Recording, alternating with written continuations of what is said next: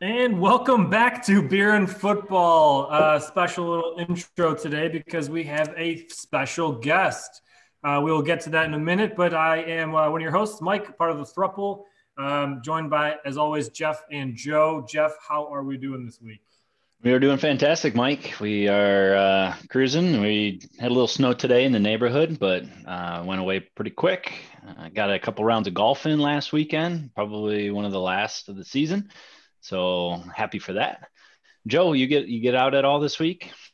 Uh, I did not get out this weekend. I'm uh, tentatively playing on Friday morning, so looking forward to that. Hopefully, there's some sort of possibly decent weather. Um, but you know, it's this will probably be the last time I get out. Uh, I got a half day tomorrow work, and then we got Thursday, Friday off for Thanksgiving. So it's a uh, it's a good week. And Mike, you uh, excited for the holidays here coming up? I am. I am off of work this week. It feels kind of nice to take a step back and uh, kind of spend some time with with uh, with our son, just enjoying it. So it's uh, it's good. I'm I'm, uh, I'm looking forward to the week off. Um, but as we uh, we stated, we have our first guest that we've had since Joe never left the podcast because yep. he was technically our first guest, but yeah, he just felt like he wanted to stick around a little bit. So, um, our good friend of the show, um, guy we uh, we've played with for a long time, we coached with, and uh, just an overall good guy, Andrew. Andrew, welcome to the podcast. Thanks for having us, guys. Uh, appreciate you inviting me out to this world and making it two v two. Um, it's a it's a good feeling to back up Jeff this week. Uh, you're telling me, Andrew. Glad to have you here. Uh, Andrew is a um, is a player grew up in Scotland, and he's a Rangers fan, and he's an, unfortunately a Liverpool fan. That Joe and I. So. Um, Andrew, why don't you tell us a little bit about how you became um, a Liverpool fan and like maybe your time growing up in Scotland and, and uh, your background in football? Yeah, um, I moved to the United States when I was 18 and had a different accent when I moved here. So uh, I wanted to culturize myself to the American lifestyle. So I started speaking American, um, but uh, came here for soccer or what you guys call soccer, but we call football. So in my city of Glasgow, um, there's really only two teams. It's Rangers or Celtics. And, you know, my dad was a avid Rangers fan. Um, he season tickets, never missed a game, saved every program. Um, and likewise, every time Rangers were not playing, he was heading down to Anfield. So um, I'm very lucky. I grew up in a golden age um, when Scottish football was in its prime. Uh, so I was very lucky to support a winning team for the first, you know, 10 years of my life. Um, and, you know, just followed Rangers through Europe and um, followed Liverpool through Europe with my dad too. Uh, he brought football to my attention at a very young age. I think I was wearing Liverpool jerseys and Rangers jerseys since I could, you know, crawl. Um, but yeah, the the diehard family part of Rangers is, you know, I live and breathe it every day, and you know, when it comes to Liverpool and Rangers games at the same time, I, I try to have them side by side. But uh, my first love is Rangers, and that's that's based on my city. Um, and you know, as as you guys know, Jeff texts me every old firm game. It's you know, it's a it's a big deal when those two play each other. So um, lucky enough to, you know, been I played against Rangers when I was a youth, and I was lucky enough to go down and see games at uh, Anfield and uh, visit Liverpool a couple times in the past. So, yeah, I'm proud proud to know that I've had a lot of successes, which has been good.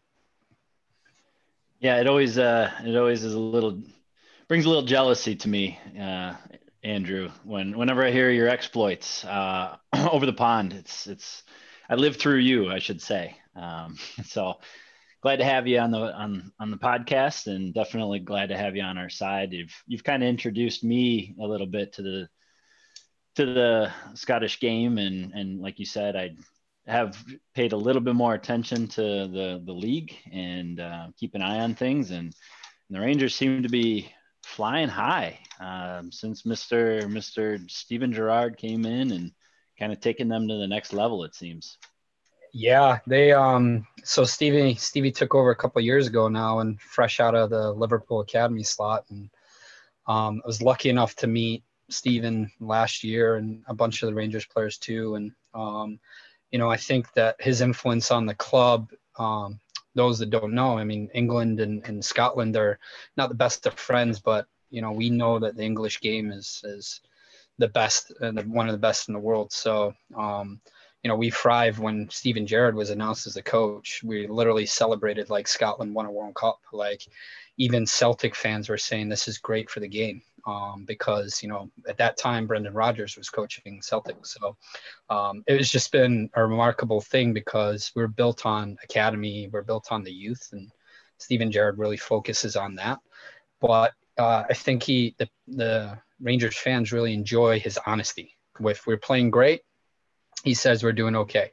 If he if we play awful, he says it's the worst game and we're going to sort it out. So, you know, the Rangers fans really enjoy him as a coach. And again, it's as soon as Steven imagine as an academy player seeing Steven Gerrard walk by in your U16 at the training facility. Um, you know, some of our center mids have just absolutely flourished in his environment.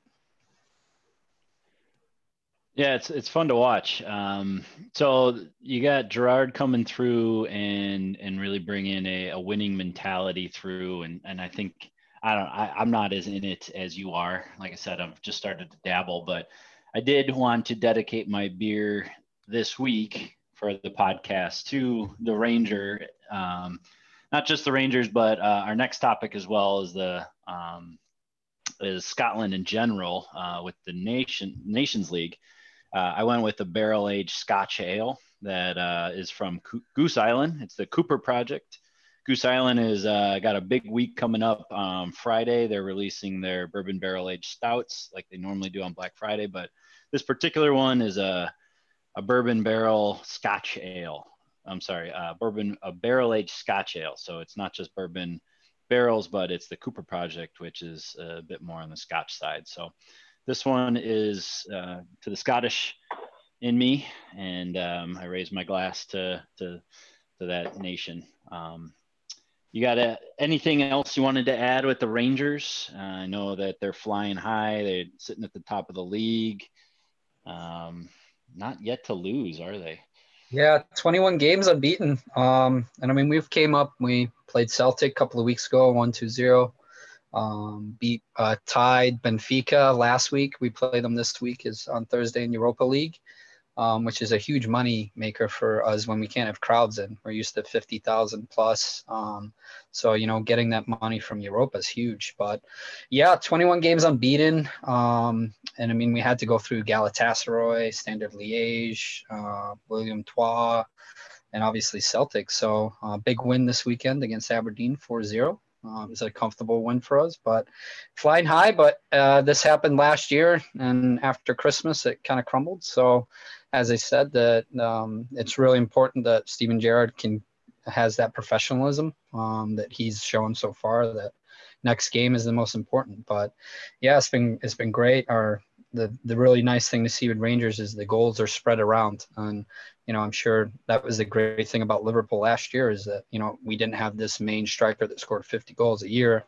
Um, so Alfredo Morelos has been not failing, uh, not uh, shooting on all cylinders, but, you know, Ryan Kent from a Liverpool Academy product, he's banged in a lot of goals. Um, and, you know, we're adding great strength. So, so yeah, it's been, it's been great watching it. Um, still it's, I've been here before. So it's one of those moments that I'm just, uh, little until, tempered. May. Yeah, until May, it's not over. So, but yeah, it's been great. Uh, the last time we saw a loss was, uh, you know, back in January of last year or something. So it's pretty cool to see that. Yeah, it was it was interesting to see that the the success that Celtic and Rangers have been having not only domestically but Europe in Europe um, has really kind of catapulted their their league so that I think they're going to be getting two Champions League spots going forward. Yeah, so the coefficient is really uh, interesting thing. So basically, a coefficient in Europe is everybody that qualifies for European competition gets points based on wins, ties, uh, standard of opponent. Um, so when Steven Gerrard took over, we lost in the first round of the Europa League to um, a team called Nidogr- uh, Nidogrand from like Lithuania or something like that. Um, so we dropped hugely out of that. So we only actually had one qualifying spot. Um, so basically, the top 12 qualify for Champions League. Um, so your top five coefficients will be England, Italy, Spain, Germany. Um, they get the automatic berths. But because we got the 12th seed, um, based on wins because Rangers got to the quarterfinals and so did Celtic last year. Um, that bumps us into the Champions League for next year. So it's huge. The money difference in that is, you know, uh, astronomical in regards to if you get into the group stage. So you go from $100,000 a point to a million dollars a point. So the coefficient's really great. So Rangers jumped up there and, and with Celtic, but uh, so in Europe, we kind of we don't say we support each other, but in Europe, we want all Scottish teams to do well uh, then the coefficient goes higher. So yeah, we've guaranteed that coefficient points. So we get two Champions League spots, and if Rangers happen to get to the semifinal, I believe, and or Celtic, uh, we would actually get one automatically bumped in if we get in the top ten, which would be nice. Yeah, so big things coming out of Scotland. Um, so not only that, but so the clubs teams are having success in Europe, but looks like the whole national team is uh, is flying high. Oh, 22 years of saying I'm American. Um, you know, it That's was not too good either. Sometimes either. Oh, that well, I'm only American for World Cups because we haven't made one of them since '98. Um, but yeah, it's uh, been 22 years since we made a, a major event. So France '98, I was actually at the uh, Brazil Scotland game in, in Paris. So you know, the last time we were at the World Cup was you know 98 and the last euro we were at were 96 in england. So you know it's been a long wait. It was an anxious one. You know we scraped through a 1-0 win over israel. Has been our nemesis lately. They uh, gave us a 1-0 opposite uh, loss last week which knocked us out of the to win the nations cup for the world cup. But it, it advances on to play serbia in the final which serbia just beat norway. So they went into overtime in, in Norway, and you know anybody that knows anything about Norwegian football right now, they're you know a up and coming talent. So Serbia came and we went out to Serbia and went up 1-0, looked comfortable. Um, you know, the, I wanted to touch on that a little is just that, you know, the good thing about Scottish football now is that, you know, these young Scottish players are going out to play in England. They're going out to play elsewhere. So, you know, our game is improving based on those players going out. You know, if you look at our start and our backup is uh, Tierney was playing left center back out of position. Uh, McTominay was playing right center back. Um, and then we had a, a, center back named Gallagher that was a um, plays in the bottom team in, in Scotland for Motherwell.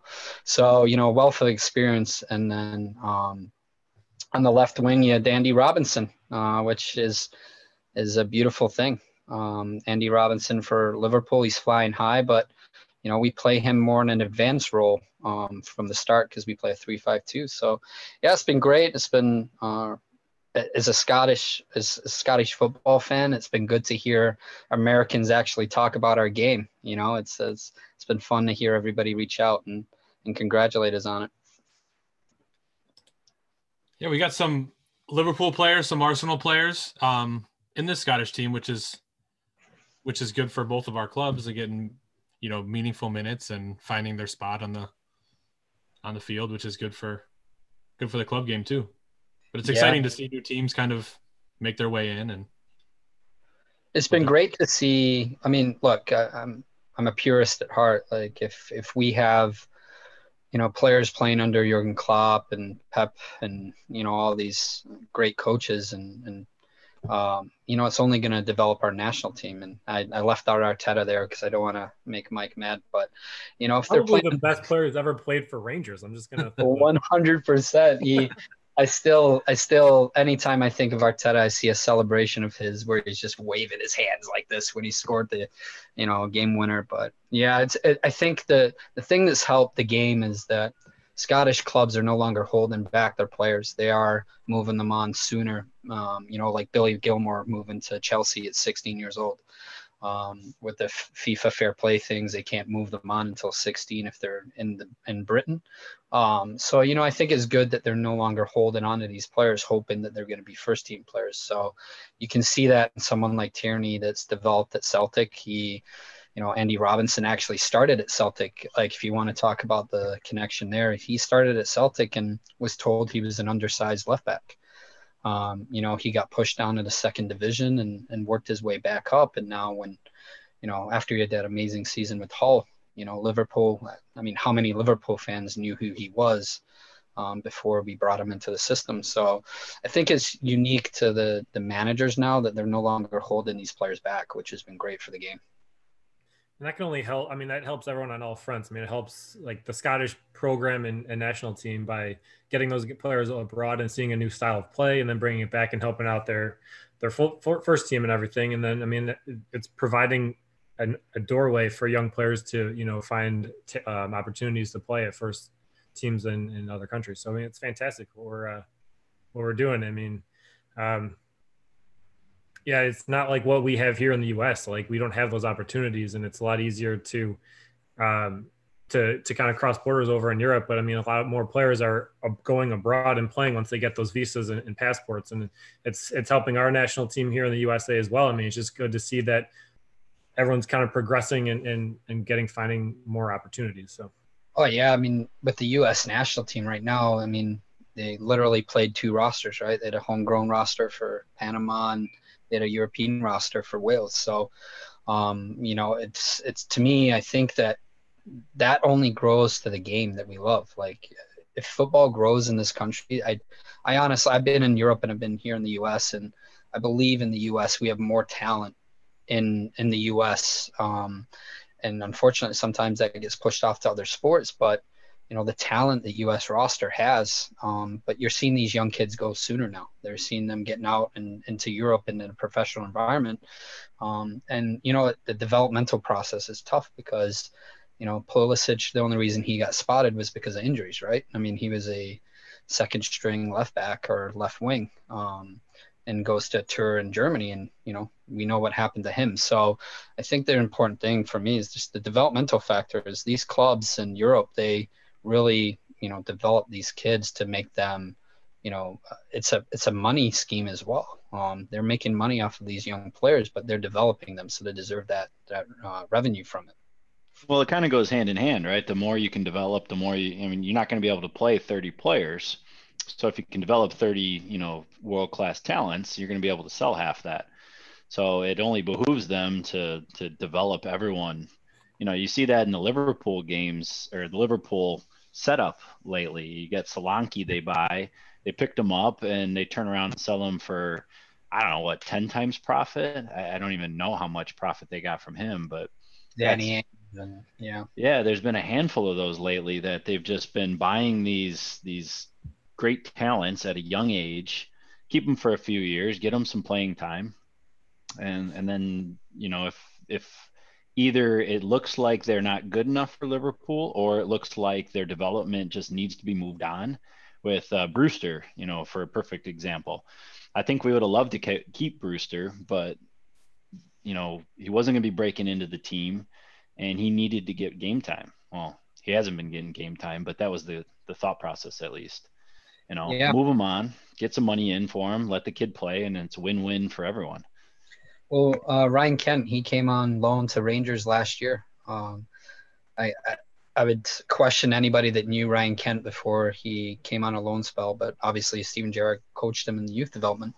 Um, you know, he came in as this flary, uh, you know, pacey, arrogant player, um, and Rangers had to pay him uh, seven million for him. Um, so, I mean, big up to these clubs that do ship them on and don't hold on to this talent because you know Ryan Kent's now playing Europa League games. He's even being talked about having a small call up to some England friendlies. Like the development of the individual players should be key in regards to this. So you know it's it's just amazing to see some of these young talent. Uh, you know, you guys were talking in last week's podcast of you know who would have thunk that we would have had two players on Barca, a player on Juventus, and you know, it's just uh, you know Chelsea. It's just amazing for the football in this this nation to see these uh, young up and coming talents coming through. Was that a little shot at Chelsea? You know, not developing, not thinking about the player, thinking about the Um, well, if you think about Chelsea, right? I mean, De Bruyne, uh, he's a classic example of a player that lot. you know, look, I mean, we could go on Lukaku. I mean, there's so many. Um, but in regards to like De Bruyne, I'm one of the most. I mean, no one. If Arsenal wanted De Bruyne and he could come in, you would take him. If Liverpool could have him, we would take him. De Bruyne was at Chelsea and and he got shipped off to Germany and developed and grew. And you know, I think it's. Uh, the big clubs, you know, that have huge, huge pools. Um, you know your Chelseas and, and your Man Cities. Um, there's a lot of talent there that you know is is just dying to play. Some of these young guys don't even, you know, they're coming in from different countries. They just want to play in in the big leagues, and you know, I think the Premier League developed that Premier Two, um, which gives those kids a good opportunity. But if you look at it, I mean, I think we'll all agree Germany's done it right. I mean, your German Liga Two teams are are really you know, your uh, Bayern Munich, I think they're in the third division, and in Spain they do the same, the Barca B and stuff. But you know, I think if if that came into the game, uh, I think it would, you would start to see a little bit more of that talent. But think about it, like a, a player like Ryan Ryan Kent is now a seven, and Leeds are actually being reported to look into him. Um, you know, if he's a seven million dollar player playing one year at Rangers, you know what could what could most more of these uh, younger players that are getting shipped off to different countries how how could that help them you know grow their game Yeah, it, uh, I mean, if you if you just take a look at anything we've talked about in terms of the European side, um, compared that to what we're doing in USA and in MLS, and, and we can talk another five hours on that.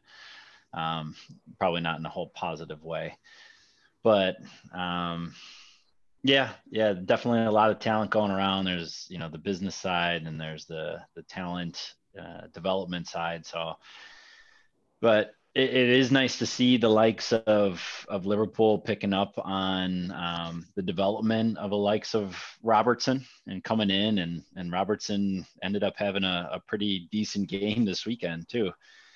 Um, he was providing his general nonstop energy and and what a perfect cross for uh, for was it our opening goal? No, well our opening goal. Um, uh, for Jota to to tap in. And so, uh, did you get to watch the game this weekend?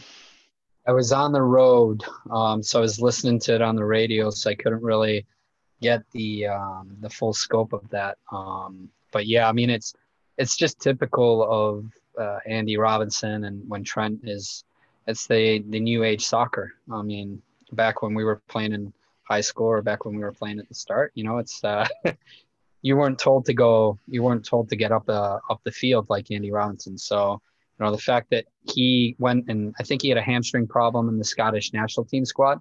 So he was out um, versus Israel and then came back for Scotland. I was expecting him maybe obviously he got pushed in there because of injuries, but you know, Andy Robertson was like just dying to get forward because he may have been restricted in the Scottish Scottish national team, um, playing a different position. So, you know, all, it just feels weird. When I was listening on the radio, all I heard was you know those names over and over again. So, you know, you could definitely see that he's a huge he's a huge component of what Liverpool are doing right now.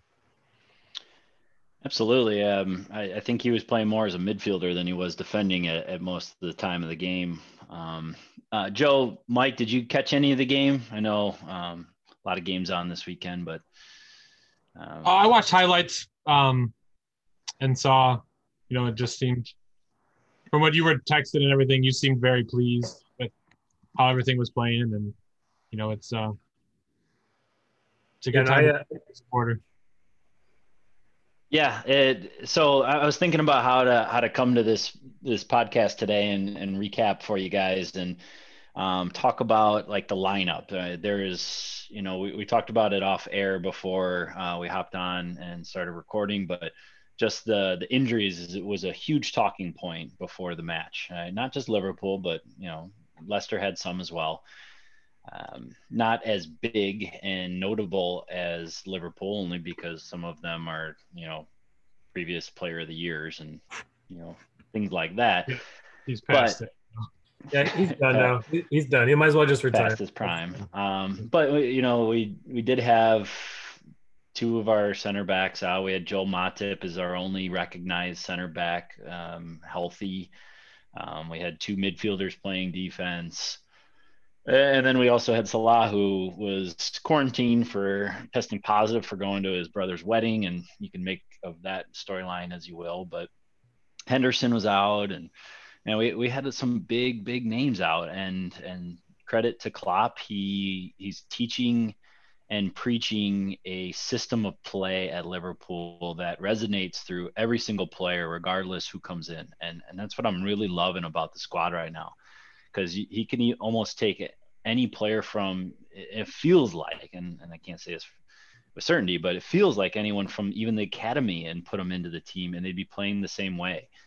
Um, you could see that with Curtis Jones. You can see that uh, with Neco Williams when he comes on. And um, it's just, it's really fun to watch. So, um, my take on the game was that I didn't have a player of the game because everyone to me was about an eight or an 8.5.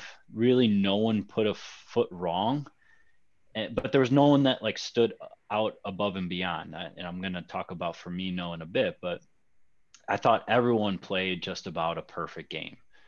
So I just loved the team game. It was just it really, really was fun to watch because they dominated from start to finish uh, in a team that was some might call makeshift, but it, they really played a Liverpool style game. They dominated. They they put up some opportunities and and everyone played their part. It was just a perfect team game.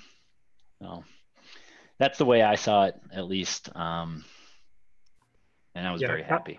I caught some. I caught the highlights. I wanted to rewatch it today before the podcast, and they're they're just so good. Like it's like impressive to watch. Like, like I, there's something about Robertson that like I just like want him to get punched in the face. There's just like something about him that like gives me that vibe. But he is so good from the left side. His crosses are usually pinpoint. Um, like and and what's really admirable about Liverpool is like you kind of touched on it, Jeff. You can put any player in their squad and they're like their 25 30 man squad. Their their b team their academy. They could drop in any player in any position and the system is the same across the board. And they every person knows how to play knows the role and everything like that. It's just really impressive to watch. And um, to see someone like james milner play like every position on the field at like 45 years old is like really really impressive and astounding and um, like they just everyone was talking into the game that Leicester were going to come in and give them a real strong game. They're going to potentially break this win streak that they're on, but man, they just they shut up shop for them. Like they didn't give them an ounce of uh, space to play, and they really dominated from start to finish. And it was it was a really good win against a, team that's been quote unquote knocking on the door to get into that top four, top six, and it was it was a really good performance on Liverpool's part it sucks to watch other teams play so well. But the uh, thing that was interesting for me is that a bunch of those players were offered up for, you know, a lot of these, a lot of teams in the Premiership. You know, Andy Robertson played with Hull, Jota, Wolves, Mane, Southampton, Milner's played all over the league. Like, and and just to see what Klopp has done with players that have been in the league that you know, any given day anyone could have bought Jota. Uh, you know, so the fact that that's in the system and, and we went out with that lineup and you know, it, it, it, was just a dominant performance, and all the talk was about Vardy and and is he going to be able to break down for uh, Fabinho and Matip? But you know, it, it, it, was it was nice to see. Uh, it was nice to see um, them put in that performance with the lineup we put out. Yeah, Jota. It's funny because he was he was a bench player for you know coming off the bench uh, yeah. from the Wolves for the second half of the last season. So it was like I don't know about you guys, but when I saw it, I, I think we talked about in the pod was like, well, these guys know something better than I do, so let's trust them. Um, because that one was an eye raiser when you saw they were balking at 20 some odd million for uh, Alcantara and then they splashed 40 something for Jota.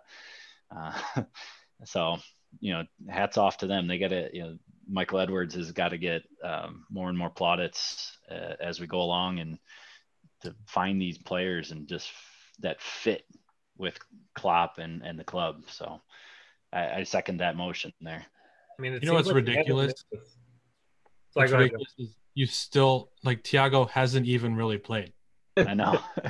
so when he does come back, it you know he can make you play different. He can let you, you know, the way he keeps the ball and the way he moves it is something that can allow more runs in behind and you know just control a match even more. And so, how much do you think, like, how much confidence comes into play with Liverpool? Because I feel like, you know, back in the day with when Arsenal were flying high, you already won the match in the tunnel, and coming out like all it was just a formality that you're going to win, uh, and that's kind of the way that Liverpool feels right now. Like a team is going to win, and they're going to win, and you know it's just a matter of time. Like even if Liverpool gets scored on, they're just going to score two, or they're going to score three, and they don't. Nothing changes in the way that they play, and it's you know, it's fun to watch. Um, when the opportunity is there, is you know they they have a set way they're going to play, and they're going to go do that. And if you can beat them, more power to you. But teams aren't beating them, and even when they can rotate a squad, and even when they have to play Van Dijk, who's past it, like those things, you know, you know, it's every club is looking for that, and Liverpool have it right now, and they're flying high. Yeah, I think we touched upon it in the West Ham game um, when they went down early. I, I tell I mentioned, yeah, it didn't feel like a big deal. Right? Well, Cool, whatever. We're down a goal, but we're at Anfield and we're just to win. Um, but that didn't always happen. I remember coming on and and becoming a Liverpool fan. I, I didn't start as early as you, Andrew. Um, you know, in my little little skimpies as a as a little little little wee one, as they would say. But I I remember coming in and it was right after Liverpool won, I think Champions League um, in Istanbul, and I didn't even know about that. But then they they were on a decline, and I was watching this Liverpool team that was just mediocre. And you could, and Klopp said it too. He's like, I, when he came in and people started leaving the game early because that Liverpool were down a goal, he says, I, I've never felt so alone. Uh, and that was the mentality of Liverpool and and he came in and he seems like he's done a lot of work to try to fix that culture and and Arteta you know to his credit seems to recognize that at Arsenal um, seems like he's trying to fix that but there there's a lot going on there as well that needs fixing and and it took Klopp what 3 years Yeah. um, I mean, his his personality is infectious, though. I mean, uh, I mean, how many managers are you excited to hear their post match uh, press conference? You know, he, everybody loves his. You know, Arteta right now is just trying to find his groove as a manager, um, where Klopp is very secure with his background, very secure what he's done. Um, and it's really, uh, it's really, really cool for me to see is just that how he's, uh, you know, made as this legend in the game um, when there's been so many legends that have played at Liverpool or managed there. Um, and I think that's what Arsenal's really, you know, fi- trying to find. And, you know, it's with the tie with Arteta, I, I think that he's, he may be the right guy and Mike may disagree, but I think that, you know, Arsene Wenger was such a hard uh, act to follow and just how he thought about the game and the youth and, obviously he you know he had a huge french influence. And if you look at Fran- france right now they're flying too. So you know i think it's it's going to take a while for arteta. I think he's the right guy but we saw the ups and downs with brendan rodgers and then moving on to klopp. But when klopp came over we all were excited about that. Um, i don't know about you mike but i mean were you excited when arteta was named as manager coming from man city? Or was there a bigger name out there that you wanted First of all, I'm just gonna. I feel like I'm getting a bad rap that I'm like 100% Arteta out here. I'm, just the only one on the podcast who's asking questions of our manager. That's what a fan does. That's what I'm doing. Um, uh, no, I I wanted Arteta, and I think I said it back when we first started the pod. Is that Arteta was always the guy. I just don't think he, the plan was to bring him in so early. I think like Emery was supposed to be the guy to get us stable and back into like a solid position, maybe back in the Champions League, and then Arteta would come in and just take us off. Um, that was, I think, the plan. but then Emery it was a dumpster fire with like his tenure, and like it all went to hell really quickly. And they had to kind of pull some strings to get Arteta in at that time, and like it's just a massive undertaking what he has to do. There's a lot he has to fix, and he did a very good job inside the first like six months. I mean, he had to deal with the pandemic, like on top of everything else a new manager has to deal with. Like, and and on top of it, he came out winning an FA Cup, the Community Shield, beat Liverpool, beat City, like beat Chelsea, all in the span of like a, a month or so. So he is the guy. I'm just simply asking questions of my manager. You know, I, I just I see things that are potential warning flags, and I just I, I want him to succeed. I just um, I just got some concerns. That's all. But I, I I didn't want anyone else. I didn't think there's anyone else out there necessarily that I wanted in the club. I mean, Jose Mourinho was out there like putting his face in front of everybody.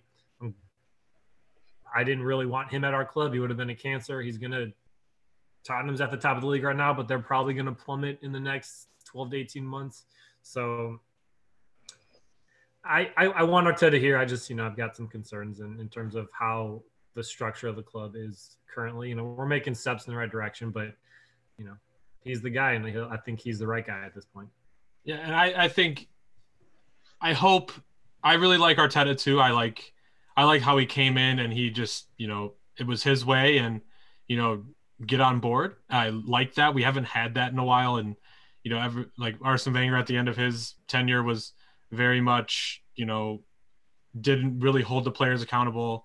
Emery was the same way, and Arteta came in and like, you need to do this or you won't be playing. And Guendouzi, for example, right? Like, so those things are those things are good. I think, you know, he's it's still so early in his managerial career that I hope that this job isn't too big for him.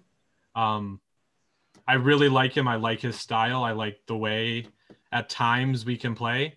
Currently, it's it's not good, um, but when we were playing really well and getting good results, it was because of the way we were playing, and I think that has a lot to do with him and his tactical awareness and you know seeing things and making things work. Um, but you know he's he's got to get it together, and you know I don't think he's on the hot seat at all, but um, you know, th- I think things would be different if there were 60,000 fans, you know, on his back and on the player's back. I think, um, I think it would be a little bit different right now. So he might be able to coast right now without a lot of pressure because he's not having to deal with supporter abuse and, you know, bad passes when Willian is making a 10 yard pass to their players. You know, those players just have to run back and they don't get it you know a constant groan and things that the Arsenal supporters have done in the past um, because the expectations are so high. Um, so I think I think with Arteta he just needs more time, um, but the results have to be there too um, at some point. You know, a nil nil with Leeds is not the worst result, but the way that it was played, we were lucky to not be have another Aston Villa on our hands.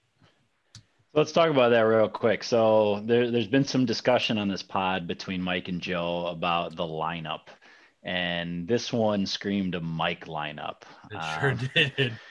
um, in the past, we've seen Joe um, really kind of uh, grab on to that that more three five two or whatever you want to call it. A little bit more defensive because it set it set you guys up um, for being less exposed um, maybe the center backs are the issue who knows? Uh, this one was more of a Mike lineup. We we got Pepe on. Hey well, we'll get to that one in a minute. Uh, we got Pepe on the field for you Mike. Um, we got uh, Willian Noah got Aubameyang through the center. Who, for the record, Willian is not part of my lineup, but continue.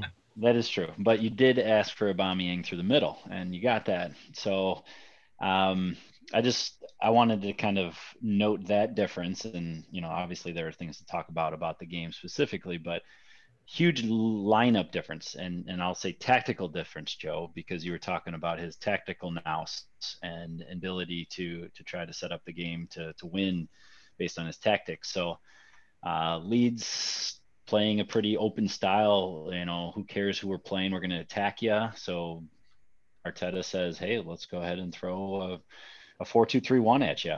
Um, so we know what went wrong, but was there anything going wrong before the red card? yeah, I mean a lot, but um, so I'll, we'll talk about start with the lineup. So I said it last pod, like yeah, I have been like waiting for us to progress the the improvements up the field, but I did say a week ago that I don't think this is the right game for it due to the fact that we're coming off an international break. He's not going to have a lot of time with his with his team that he really wants to put on the field. So I was I didn't really expect him to make that change this game, especially against Leeds.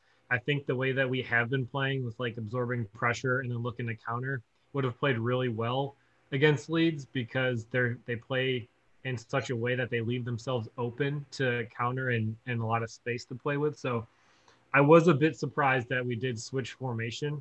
Um, and I kind of touched on it last pod that if you change the players, you kind of have to change the system. And I think that's what happened. Like he dropped Lacazette.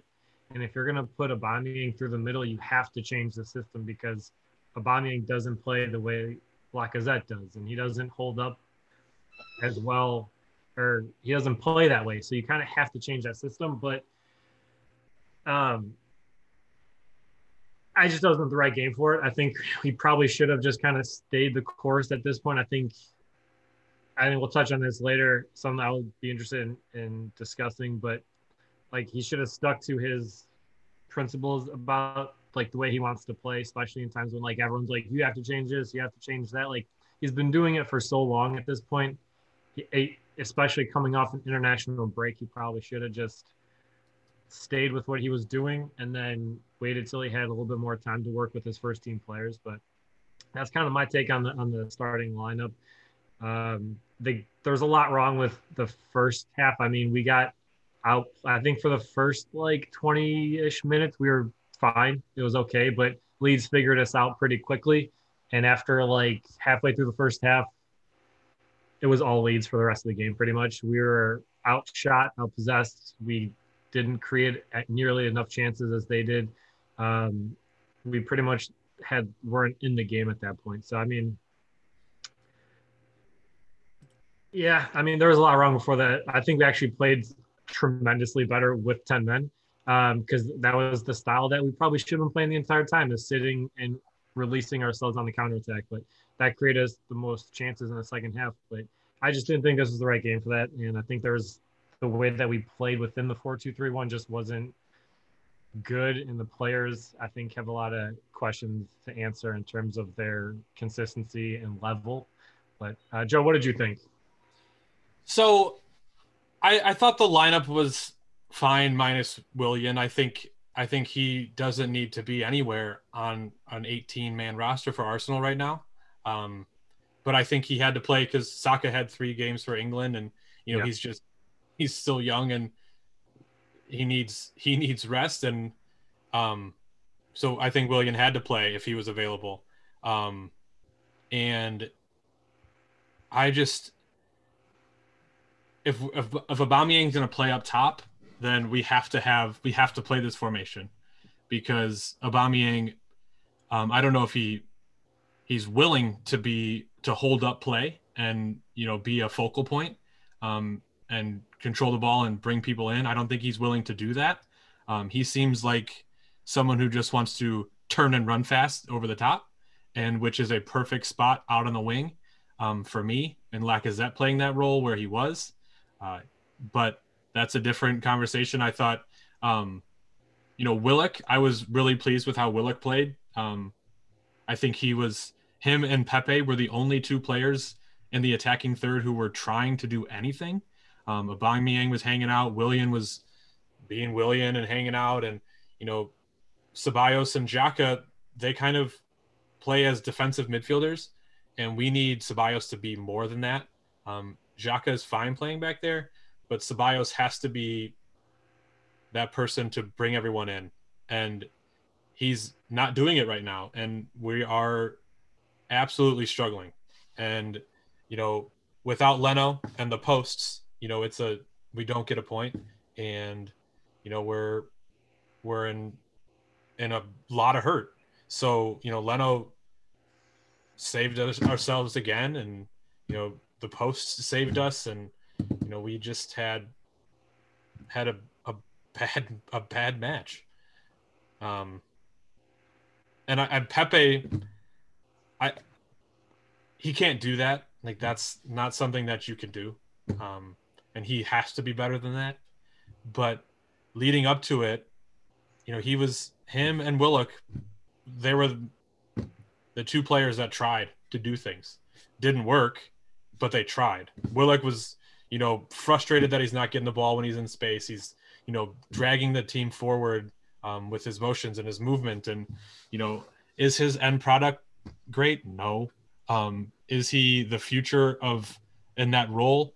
I hope not. But at this point, you know, he's someone who's at least trying, and we need we need that, and we just need people to score goals, and he's at least trying to get us in that spot. But you know, is Pe- is Pepe is that a three match ban now with the yeah. violent conduct? yeah. So it looks like we got Willian for the next three freaking matches. So yeah, I mean that's the thing. Like you know, we've been calling for Pepe for so long, and then he gets his opportunity, and then like he just loses his cool. They've shown clips like him and Alioski were going at it for like the entire first half, and it just kind of hit like a boiling point at that at that mark. And you just can't do that. That's just you cannot lose your temper and cool in the middle of a game like that. And like like I do agree with you, Willock, Nelson, Pepe. I think we need more like runners on the field um, Willock's ability to turn and get like running into space like that is something that we don't really have at this point. Our buildup is so slow that we need players like Pepe, like Willock, that dive into space and, and go at defenders. And it's just like we really need to move away from like Xhaka and players like that that really just kind of progress us in a very slow, slow fashion. Um, so moving on real quick, I just want to touch on the fact that like Joe, what are your thoughts? I mean, you guys can even jump in on this as well, like related to maybe Liverpool or other other clubs and such. But do you feel that um, Arteta's post game comments about Pepe are kind of is he like feeling pressure? Is that that is he like have an inconsistent like treatment towards players? Because he, he made the comment that Pepe let the team down. Like you could tell how pissed he was in that post match interview. Like he was not happy and he, he could barely muster words to talk about it. And he pretty much threw him under the bus. And to say it like outright like that, that he let the team down after Willian is constantly garbage. Uh, Luiz has given up red cards and penalty kicks and lost those games. Mustafi is the same way. Um, and they're fine. Like they're starting, they they have no issue getting into the starting lineup. But Pepe has one run out. Obviously, this is a bad mistake, but I mean, like he just he, it's pretty obvious that he doesn't like him. But I mean, it seems like it's a little unfair. They just threw him right under the bus, kind of like told you so. I didn't like him. This is why. Can we move on? Kind of thing. What are your thoughts on that? I, I think heat of the moment, maybe in that, but you know, he's a professional and he can't make that he did let the team down. Um, he did put us in even more pressure. Um, but you know, he's he's calling him out and you know, hopefully when his three game suspension is up, he gives him another sh- shot because if he doesn't, then we're in a, a lot of hurt. Um, but you know, I think it, it seemed he seemed very frustrated with everything, and that was kind of the tipping point in his frustration, and that was an easy target. Yeah, I'd like to just a little on that is um, for me. I think that that's a contrast in how the team is doing. Right. Um, you know those scenarios can be played out differently i honestly take that as he believes that this young player has potential and he needs to take responsibility for those actions so then he can grow in that program um, I can only relate to in the managerial of you know Steven Gerrard for Rangers and Klopp for Liverpool that you know those ha- he's still a young young enough player that he could be the future Arsenal. Um, so I think he's putting a lot of that responsibility on him, but also telling the Arsenal fans he's still immature. He needs to learn. Um, you know, if Klopp was in that scenario, would he, you know, would he have the same post match or would he deflect away? And and you know, it's different for every player and every manager. But for me, what he did obviously was not, you know, it was a retaliation, and you know, someone found that he they can get under his skin, but he needs to learn and grow, and, and especially a, if Arsenal's winning every game, you know, use Arsenal fans are going, no, he'll it's immature and we can move on, but now where there's you know you're sitting in the middle of the table i think it's more important that he does not do that stuff again. Yeah no i agree with that. I just you know i it could be a topic for another pod. I just feel like it could have handled that like maybe kept that in house a little bit and then like talk to him after the game. But at the end of the day Pepe can't do that. I mean he's got to have a cooler head than that. Um, but at the end of the day we were just not the best team uh, again for many games in a row and we're just we're stagnant right now. We got to find our way out. Um, last thing I'll say is relation to the beer I'm drinking. Um, Jeff kind of opened the door as far as uh, explicit language, so here it goes. Um, the beer I chose this week is uh, from Short Fuse Brewery. Um, it's it's part of their uh, For Goodness Shakes uh, collection. It's a milkshake IPA, which is uh, something I'm very into. It's a peach coconut milkshake IPA. Um, this was For Goodness Shakes is a, a much nicer way of how I felt during the Arsenal game. Basically, for fuck's sake, like what is going on with the club? What's going on with this game? Like that's that's where I was, and uh, this is just a nicer way to say it. For goodness sakes, so um, that was kind of my reasoning for this one. Big fan of short fuse. Um, sorry for all you uh, PG-13 listeners out there, but uh, Arsenal is very frustrating at the moment. So this is kind of where I'm at headspace wise. But shout out to Short Fuse. Uh, keep making some very quality beers.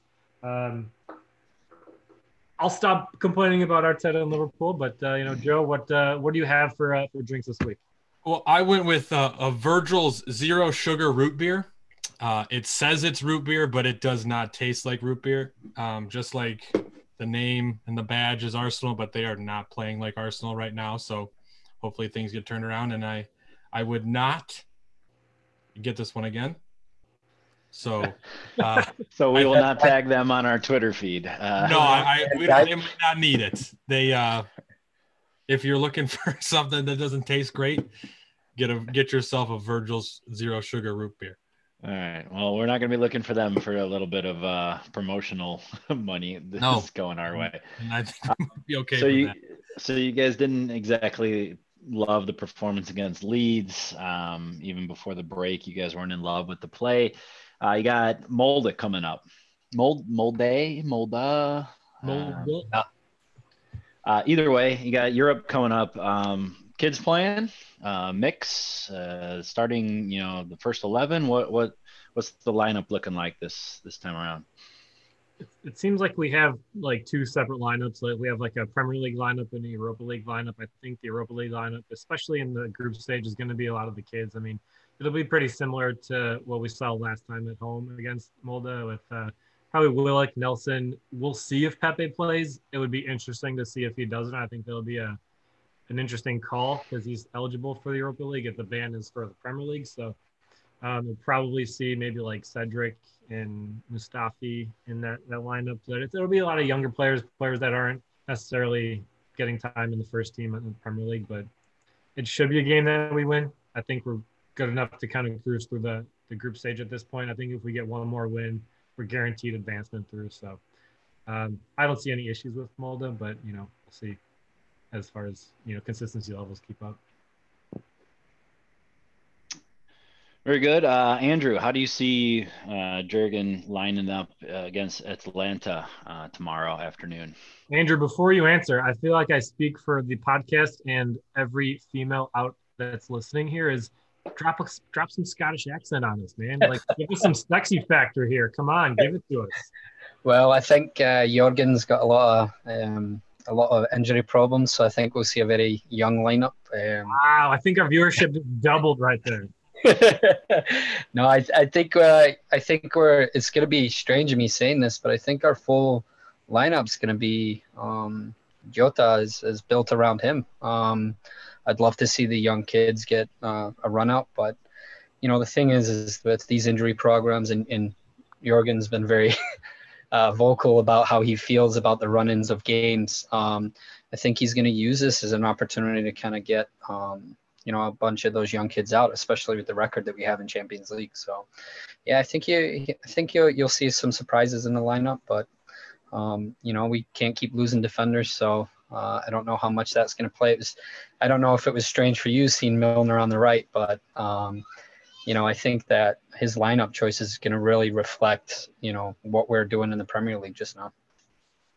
Yeah, I, I agree. Um, I think Jones is going to keep a spot. I think um, Williams might come in on uh, Neco might come in. I think Fabinho and Matip probably keep their spot. Um, Robertson, I'd love to see him get a break, but I don't know if Costas is ready, you know, fully fit. Um, I know that I can almost guarantee that Salah is going to play since he's had a nice long break. Yeah. And, um, you know, probably keep the Firmino train going since he not only scored but missed a goal by what a millimeter. Yeah. Um, the the the closest goal to be called no goal in Premier League history. Um, and the midfield should be interesting because I know uh, Thiago's close, but I don't think he's quite ready. Wijnaldum's have played a, a shit ton of games lately, and uh, so I think the midfield is going to be interesting. Um, Henderson is still out, so I think it's going to be fun, and um, I'd love to see more of the kids in Minamino. I, I I love that guy. I just wish that he can just put a good game together in the league because he's played a good what Carling Cup game.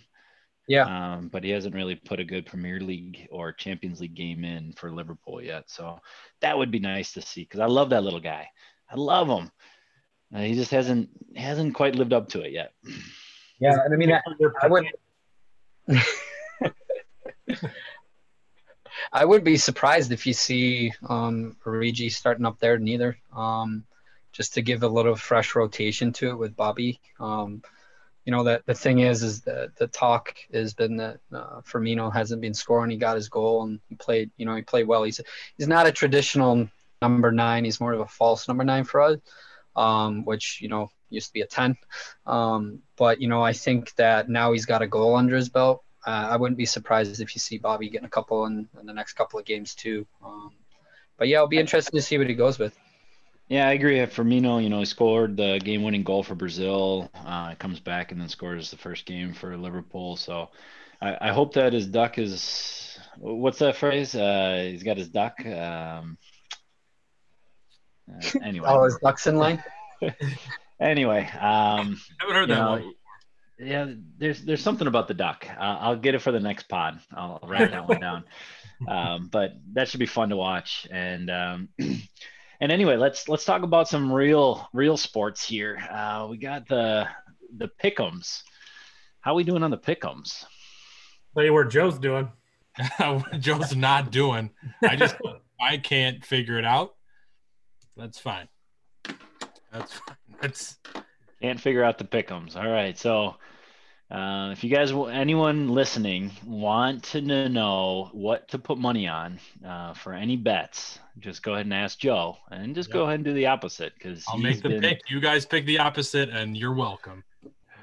Uh, yeah, we do have uh, quite a difference in top to bottom there. Uh, looks like I'm leading. Uh, I think I'm like 14 games back, maybe. You are quite a bit. I think I can go ahead and skip the next couple weeks and still You be could. beating you. Yes, you could. It's like Uh, just we pick the same results every time, so we're just gonna stay this length apart. It sucks because we're both picking them all right, and Joe's picking them all wrong. He's falling away, but we're just staying stagnant. I think Hey, that's called strategy, Mike. Yeah. Um, I'm not sure. You guys have your fun with this. Uh, the the the fantasy is a little closer. We got a what a 40 point gap there from top to bottom. Joe is still in first. I'm sneaking up. I'm But- coming back. Mike's in last, but not by a ton. And and I've been hopping in between first and second. So Yeah. we we got ourselves a little nail biter here in the fantasy standings. So that's fun. We're gonna keep an eye on that going forward. Um, so we'll we'll see how that goes. Yeah, it's So good fun. it's- It was it was a try to talk a little less today. We try to let Jeff have his his uh, day in the spotlight with uh, Andrew and get all the Liverpool talk out there because he's always outnumbered. So we try to sit back a little bit and let Jeff, you know, take control and have a good time and enjoy himself on this podcast and instead of sitting in silence for a large parts of it. Are we doing the quadruple going forward? Is that what I'm hearing? Ah, I don't know. If we just keep having guests, this is going to be like an, a 19 person podcast. Depends if I can uh, pronounce the names right, and then we can. Uh, you know, Yoda made a starting lineup for Liverpool, so yeah. the force was strong with him, and and Robinson. You know, who knew that there was an Andy Robinson on the team? It's it's, uh, it's been a, it's just been a crazy time for Scottish football. So, you know, it's uh, saying that we're going to be in the Euros next year, and, and, games are in Glasgow. Already put in the lottery for the games. So, yeah, it's uh, a little crazy there. But no, thanks for having me, guys. Um, thanks for coming on, Andrew. Um, definitely love to have you back in, in the future. And um, who knows, maybe this could turn into a quadruple one day. Who knows? That's the big word to pronounce, but uh, we'll see. Uh, but uh, I think that kind of covers everything for this week, and it's good. Uh, Mike, did to a close. Mike, did we uh, cover all of our replies to our uh, Instagram account and our uh, Twitter feed? Thank you for bringing that up. We um, still don't have any questions, so we're waiting for him out there. But we have a few mentions. we, have got some likes and some follows out there. It's um, the Instagram account has actually boosted our viewership. So I mean that is a positive thing. We're getting some uh, some more worldwide international attention. So that's good. Um, we yeah, I think we're getting a lot of good uh, vibes from supporting the local brewery. So I mean that's always a that's always a positive. We support them, they support us. You know, it, it, people helping people. It's a beautiful thing. You'll have half of Scotland listening to this podcast, so you'll get 14 new, new listeners. Um, so yeah, yeah, go international on that too. We'll How's your brother doing, Andrew? I haven't talked to him in a while. Yeah, he's doing well. He's uh, he's living the dream in, in Scotland, being close to the football but not allowed to get in. So yeah, everybody's doing well, man. Thanks for asking. That seems to be coming back soon, though, from what yeah, I hear. They, they said what England's a December second start date. Um, Scotland pushed for I think the, the Boxing Day, so the 26th. Um, you know, everything's in rise. So I think we'll be kind of hoping that they'll do limited. Um, you know, but we're we're irresponsible people. So, you know, you tell a thousand people to go, there'll be ten thousand drunk guys outside. So, uh, so I think the hardest Sounds like part, Americans. All right. Yeah, the hardest part is figuring out who who can get into the games. You know, Liverpool's got you know uh, the wait list is like 10 years for a season ticket. So who, who goes in, how many games did they get, you know, so I think it'll be interesting, man. Yeah. It'll be a, not a good problem to have, but at least getting some yeah. people back in. Yeah, that'll be great. Um, we all want to see uh, Soldier Field filled up, right? 2021. Joe won't be there because he's not getting season tickets. Yeah, twenty-five dollars to hold your spot right now. I've been getting emails. I'm good with ESPN Plus. well, that seems like a good place to, to come to a close. Um, Andrew, thank you again. Uh, quick shout out to Short Fuse, Goose Island Scottish Ale, and um, maybe or maybe not Virgil's sugar free root beer. You can shout him out. I mean, you can shout him out. Uh, he drank it. Yeah, you don't have to Wait, drink Andrew, it. It's not for me. It might be for someone else. uh, Andrew, what were you drinking tonight? Uh, I had a church uh, street brew. Um, the reason I was drinking that was uh, praying that this good run of form for Scottish football and Rangers continues. So, um, yeah, that was a, it was a delicious. It was a hazy IPA. Um, so it was nice. Yeah, I, I, it was a combo of hops. So it was a nice explosion. Sounds delicious um, yes, well, shout out to Church Street Brewery. Um, that's it for this week. Um, we will be back next week after the uh, European rounds in the Premier League. Um, good luck to Rangers and keeping that streak going. Scotland, we look forward to seeing you at the Euros. Woo woo. Um, hit us up with your questions. We're still waiting on you, but I think I think we're gonna get a couple. People keep listening. I think we're gonna get a couple. But um, we'll see you guys uh, next week. And uh, as always, next round is on us. Cheers. Cheers. Cheers.